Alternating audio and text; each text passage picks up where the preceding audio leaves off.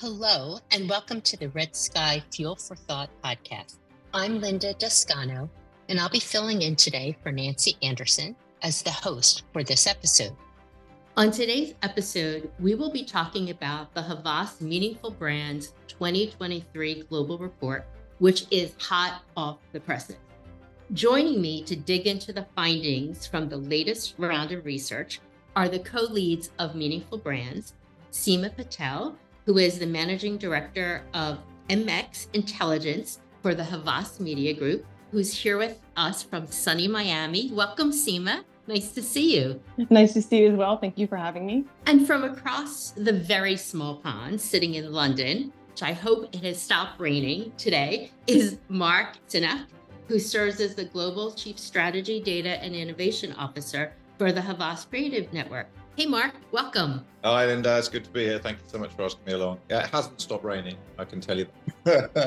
well, I'm sorry to hear that, but we hope today in our recording will give you enough sunshine to get you through the day. Of course. There is just so much to unpack in this latest report, which is called Welcome to the Meconomy. But I want to start with you, Seema, because the three of us very familiar with the inner workings of meaningful brands. But for those listening that may be hearing about meaningful brands for the first time, this is a franchise that is what celebrating its 15th year. So give us the backstory behind meaningful brands. Like, what is it? Why did we launch it? And so forth. Right. So it's really exciting to share, you know, how Meaningful Brands was launched. And it's kind of, you know, astounding that we are almost in our 15th year. It was launched in 2009. Um, and we really started this Meaningful Brands journey to understand what makes brands meaningful. And specifically, we really wanted to explore, you know, how brands can improve people's lives functionally, how they can improve their personal well-being, as well as how they can contribute to, you know, really the greater society as a whole. It's really, you know, it's based on an online questionnaire. And we're really excited this year to be working with our new global partner, YouGov, to really evolve this meaningful brands methodology to not only improve, you know, participant experience with the study, but also to continuously improve the quality of the meaningful brands product. The scale and breadth of meaningful brands has always been very comprehensive and large. Last year, the previous study was uh, covered over 30 markets 2,000 brands and interviewed almost 400,000 consumers. So it's very, very large, very comprehensive. And you know, from this plethora of data that we get, um, multiple different outputs are really produced. You know, we we tend to release one global report a year, and then we also produce local reports on both a category and brand level, as well as local markets executing their own local reports with their clients. And then we also do ad hoc surveys throughout the year to really fulfill those, you know, specific client needs. Well, this is the time of year that I wait for when meaningful brand out. But I am a bit biased, let's face it, because I am one of your colleagues. But maybe you could also touch on like what really makes this unique. Yes, the breadth and this scale, but it's more than that, right? Yes, absolutely. And that's a really good question. You know, I think there's really four kind of main ways that this this is really a unique study in our industry. The first being that, as I mentioned, this was launched in 2009, so it really is the first global framework that connects brands with human well-being. Second, I would say, you know, it explores the strength of a brand's role and how it translates to business performance through our proprietary metric, the Meaningful Brand Index. Third, you know, really identifies how brands can meaningfully engage with or through media, customer, and brand experiences and I would say fourth, it really helps to identify the deficit or the gap between, you know, what a consumer's expectations are versus a brand's delivery. So Mark, I want to bring you into the conversation, putting your strategy hat on. So if you put yourself in the shoes of a brand marketer, right, a chief communications officer, what would you advise? How should they be thinking about the data coming out of meaningful brands? Sure, sure, sure. I mean, Seema speaks to the amount of data that we've got within our gift and its uniqueness as well. So we come at it from a very specific sort of angle, which is really interesting to us. But look, there are huge and varied ways that start to cut that data. But I'll pick on three just to sort of focus the conversation a little. I think the first really is to see the data as something of a cultural barometer.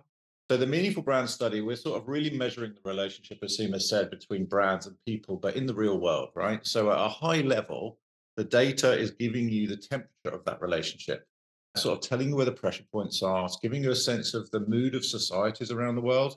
And it's also giving you an indication of how people feel towards brands and businesses right now. So it's very real time and it's sort of, you know, really current. So that's the first one.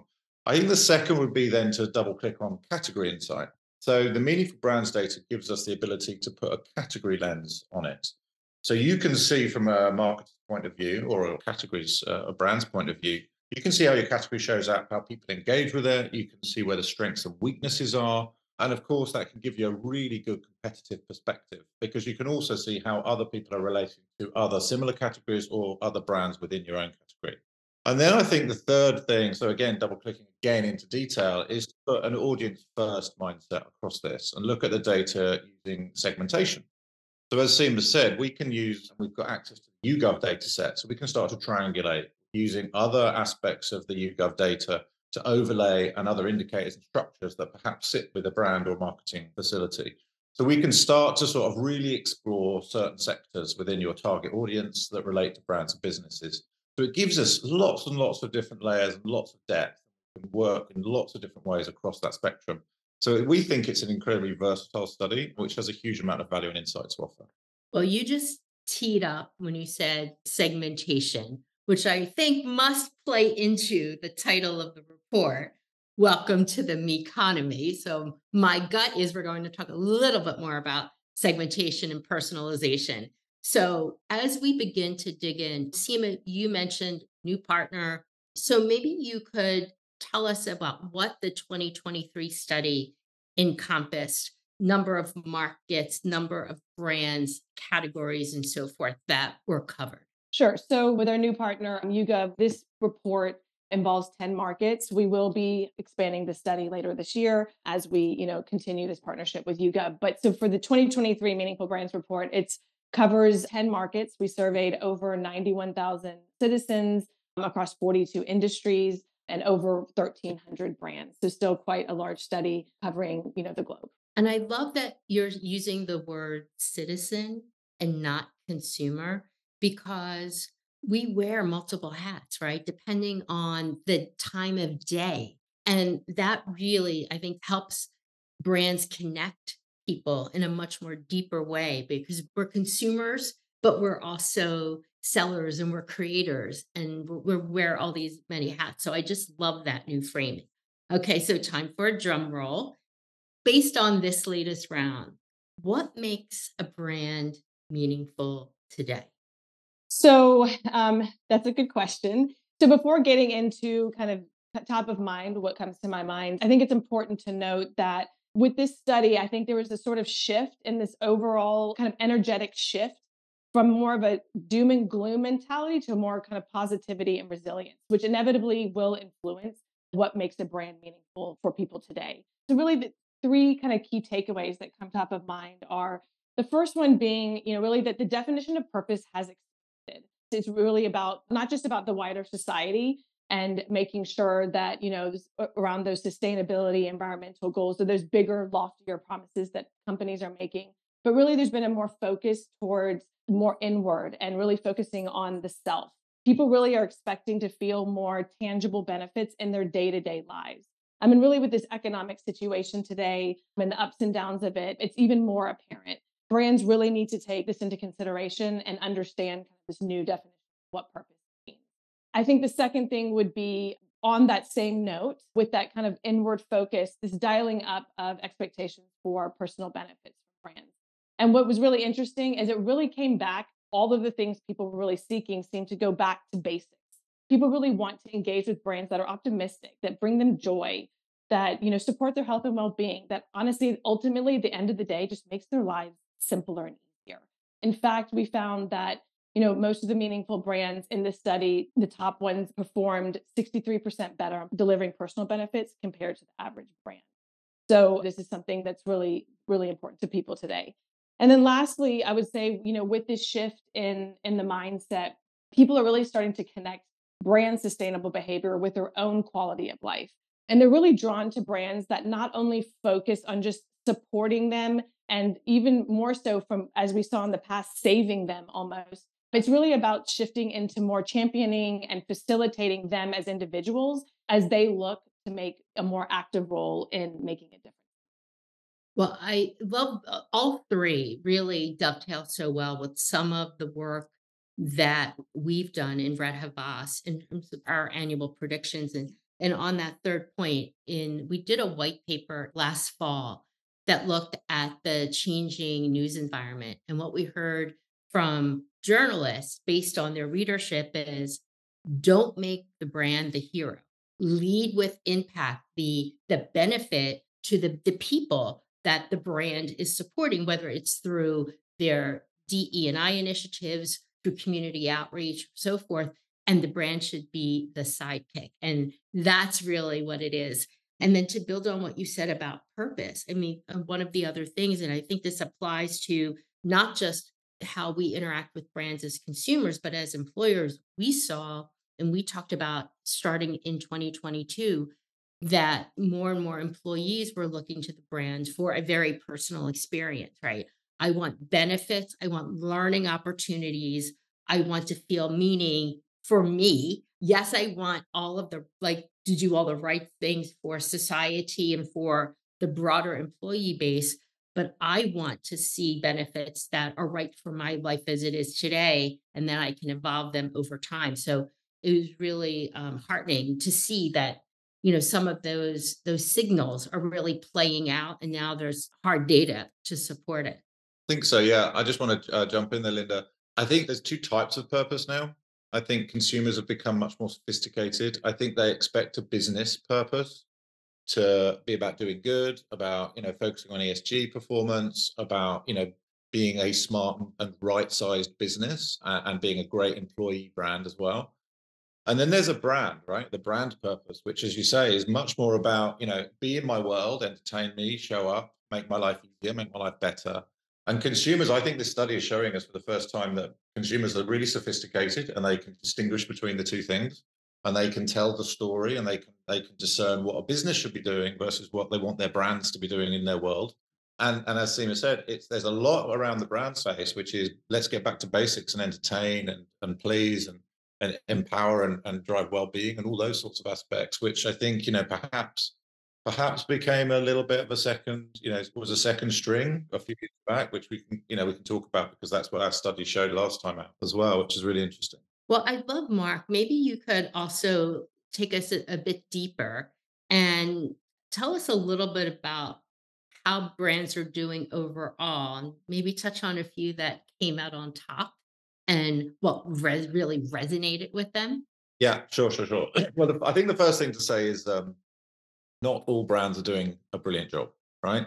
Which is it, it's sort of that's not a big revelation, but consumers are really discerning, right? They are quite an um, it's quite a specific relationship that they're looking for, and not many brands can cut the mustard, can make it, right? So they would quote most people would quote that you know seventy five, three quarters of brands disappear out of their lives tomorrow, and no one will care which is you know what we're what we call uh, our inconvenient truth. You know, from a marketeer, from an agency perspective, that that data point is very uncomfortable.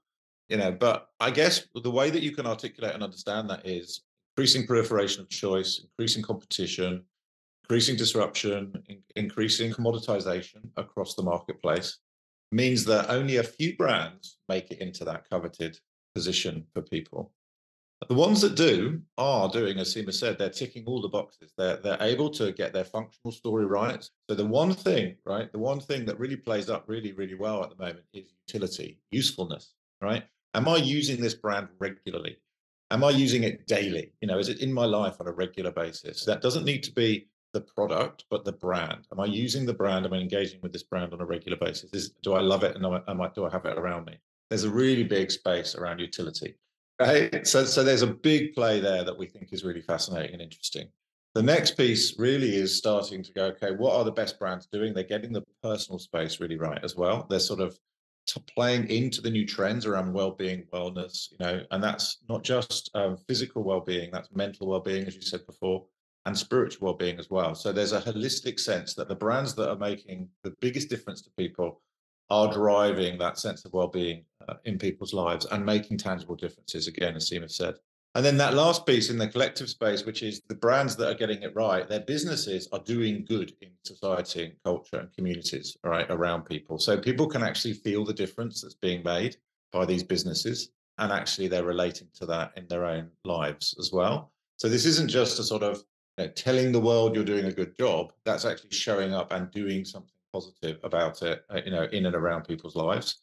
The tangibility seems to be a really critical element that people are starting to look for as well. That's such a good point, Mark, because I think, as you said, this is a sophisticated person, right? And it's not just about making bold statements and grand pledges, it's about the follow through. And everyone is watching to see is there a consistency between your words and your actions? Yeah, for sure. I mean, look, looking at our study last time out and our study now, I think, you know, we in the study that we ran a couple of years back, we really um, surfaced a really a really challenging issue as well, which is, you know, people were calling out businesses and brands that were almost, you know, greenwashing. Really, were stating really really big claims about how they were changing the world better, and consumers were living in a world that wasn't getting better. Right, people are living in a world that is not in a great place right now. So there was a real disconnect for them. So we we termed that the age of cynicism because people, citizens, were saying, no, that's not happening. You're not. That isn't good. That you're you're saying one thing and, and not doing it in in the real world. And then as a consequence, we've now got this new piece of research which is showing people want get back to basics. You know, make my life a bit better, make my day to day more enjoyable. You know, help me out a bit more you know that's now what's what people are looking for so i think we've got this really nice storyline that we see over the course of the last couple of studies, which really do sort of identify, as we said, that that new sophistication, that new understanding about how brands and businesses are different and need to do slightly different jobs, and about how people and what people want from businesses and brands moving forward. So I think it gives us a, a huge amount to work with for clients and, and businesses and allows us to really give good advice about how they should distinguish which messages and what channels and, and the sort of behaviors that we need to start delivering. And during a time when as you said in the draft report that you shared, you know, eh, expectations continue to increase about brands taking an active role in the societal issues that are shaping right all of, of our lives and how do they approach those issues which could be very polarizing and also put them in the the radar with some politicians elected officials.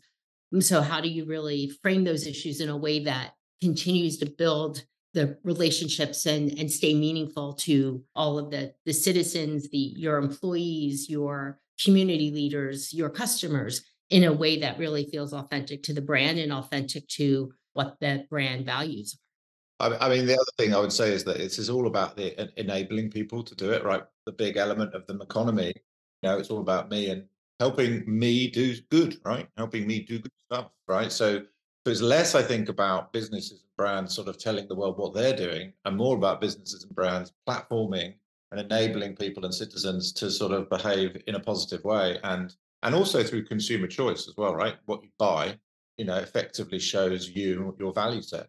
So all of it is now about shifting the sort of pendulum really toward what are we doing to help people, you know, perform better, live better, work better, and deliver you know positive and progressive behaviors i suppose as we move forward. And just to build on that it's not necessarily only from the you know dni perspective and doing good in the world but also how to help them. They're very active in their own personal lives their own health and well-being. They're taking active roles. So it's from a both personal perspective as well as the greater one of my takeaways is every brand or business should think of themselves as in the health and wellness space you know, because really, from what you're saying, we're all thinking about ourselves in a holistic way.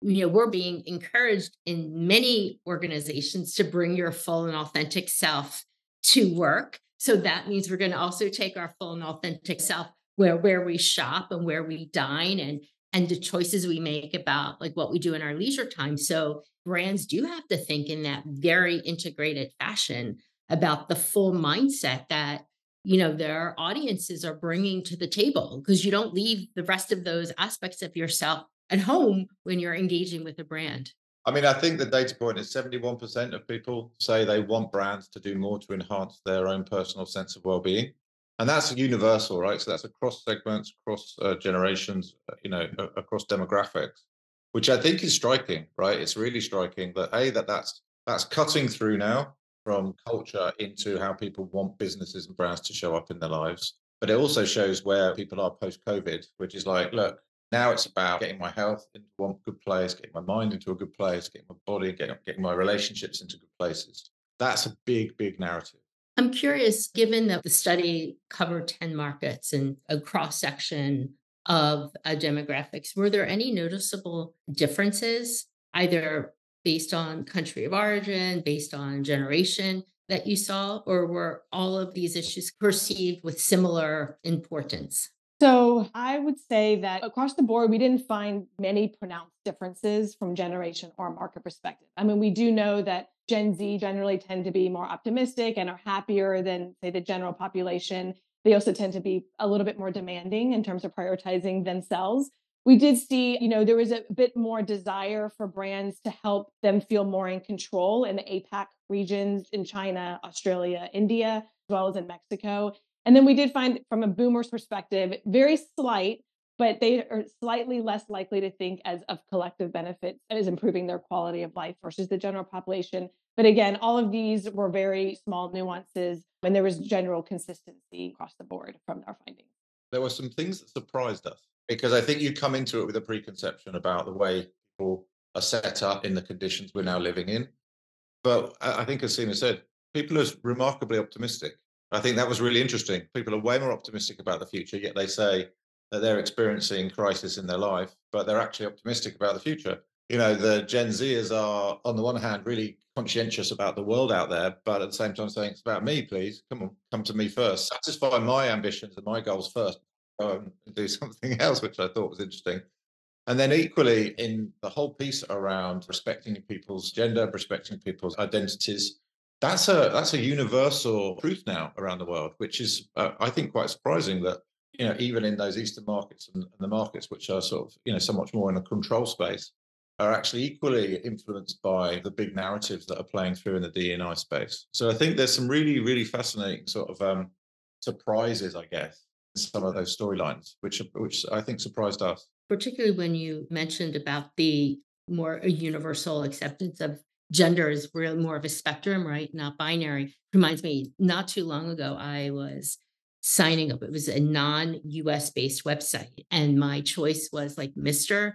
or Mrs., and just didn't reflect the realities of the way many of us think about our identity today. So, that to me is just very heartwarming, but it's also an important signal to brands about really thinking about this fluidity of gender identity and from every touch point from employees to a customer journey and and how do you make sure everyone feels welcome and included? To your point linda when you mentioned the mr and mrs checking the box it's really a reminder of how brands need to think outside of the box. Yes like, exactly. literally to really be include be more inclusive and yes yeah because if to a point mark that you made earlier you can say that you know as a brand or a business you have certain values when it comes to inclusivity.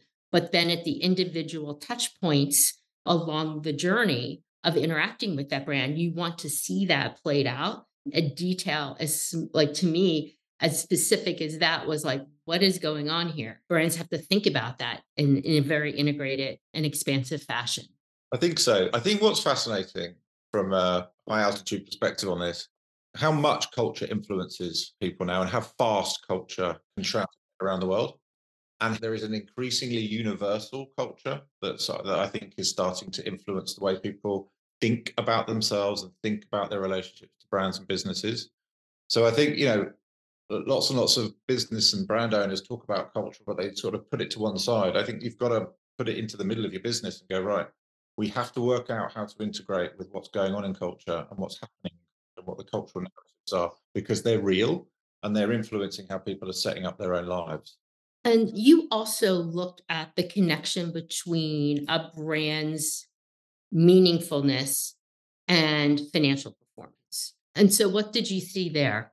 So, I mean, there's definitely a connection between the meaningfulness score of a brand and its performance. So, similar to previous years, you know, we've really seen a large gap between the most meaningful and the least meaningful brands across all of the KPIs that we measure. You know, for instance, examples from this study include you look at purchase intent, the gap between the highest and lowest meaningful brands is a 58% gap. If you look at advocacy, it's a 67% gap. And in addition to, you know, we know that meaningful brands top performers outperform the stock market by 222%, which is consistent across years. They're consistently outperforming the stock market. So we know that, you know, consumers really are willing to pay more for and recommend the meaningful brand, which really does demonstrate that meaningful fosters media. So there are two more topics I want to cover before we have to bring this conversation to a close. So love to circle back to maybe you can highlight two or three of the brands that appeared on the index in, in terms of the top three or, or five.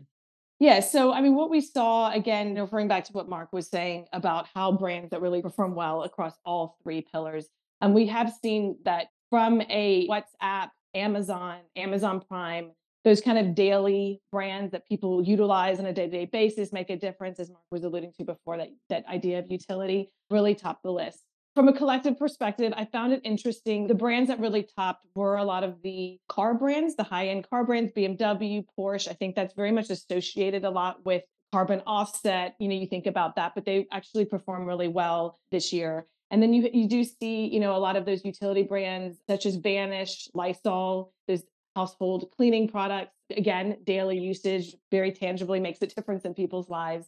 So we're seeing again that those are the types of brands that really When you talk about like Lysol and Vanish, but they're part of the Reckitt family, which during COVID really was front and center, educating all of us about the importance of washing our hands and how long we needed to wash our hands. So really got very engaged with all of us in supporting our well-being and allaying concerns about the health and safety as we were experiencing it then. Absolutely. And this year, you know, from a Vanish and Lysol perspective, they perform very well on a functional collective basis. But interestingly, Lysol also this way performed very well across personal. So they actually dialed up the personal benefits, and you see them actually as number six on the you know, on the top most meaningful brands. So really, really good point. They've kind of continued on their momentum from what they were doing from a few years ago, which makes a long-term difference.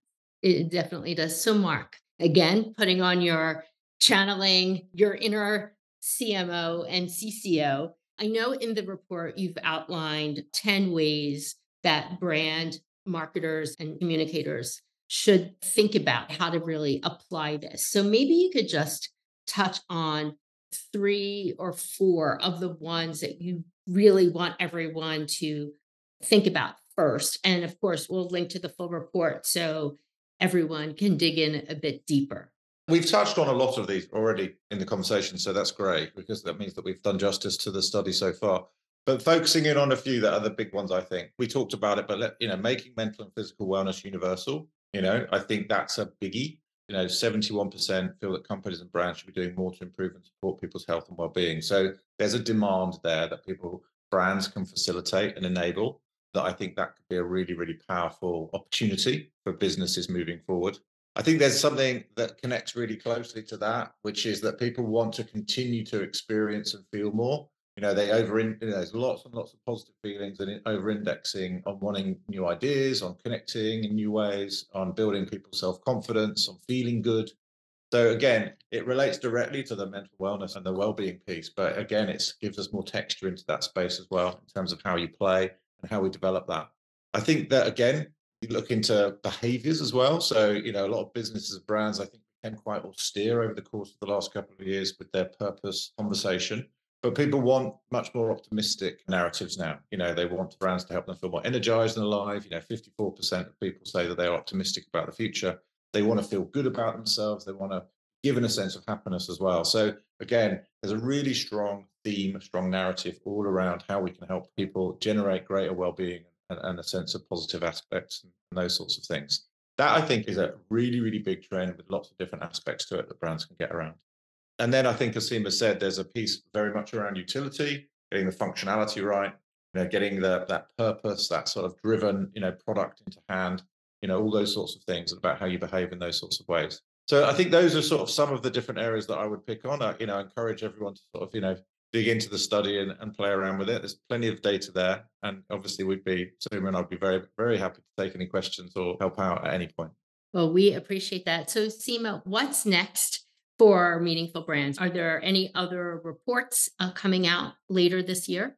Yes. So, lots of exciting things for Meaningful Brands. First, as we talked about earlier with our partnership with YouGov, now that we, and, and Mark also alluded to it already, but with our connected and integrated data set that we have through this partnership, the meaningful brands data will continue to become more robust and we'll be able to generate more meaningful brand insights that we can action against for our clients. So it's really exciting to be able to kind of expand that data set and be able to use it in multiple ways, which is very exciting for all of our teams.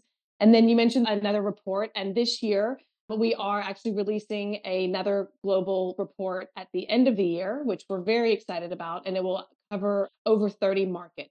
So it'll be a little bit bigger than this, but lots of great things coming out of that. We're very excited to share in the near future. Well, we are looking forward to that. And we will be reserving time on your calendars so you could come back and let's continue the conversation. There is, again, still so much to unpack. I know I'm still processing all of the great insights, but, you know, really, brands have to be right consistent what they say and what they do. At the base, your products and services, right, have to deliver.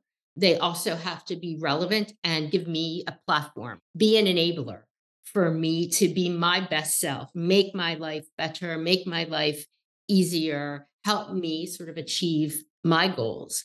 And then also do right in my community. Because if my, my community is strong, when my community is thriving, I'm also uh, thriving and keep that positive vibe and that focus uh, and allow me to be like my authentic self uh, and so and like almost like be the champion right of the the change. I'm driving change for myself and i want you to pave the way to support me. So wonderful insights. We look forward to having you back to continue the conversation. Listeners thank you for joining us today. Again we will have links to all the meaningful brands data in our show notes. And if you have specific questions you'd like us to take back to Seema and Mark, you will know how to reach me and we will happily create some additional content and continue the conversation. Thank you again, Mark and Seema. Have a great rest of your day. Thank you very much, Linda. It's been great. Thank you so much. Thank you so much for having me. Have a great day. Thank you for joining us for today's episode. You can subscribe to the show using your favorite podcasting app. You can find us on iTunes, Spotify, Google Podcasts, and more. And don't forget to rate and review today's show to let us know how we're doing. We hope you'll join us again for more of the latest communications insights and trends from the team at Red Havas.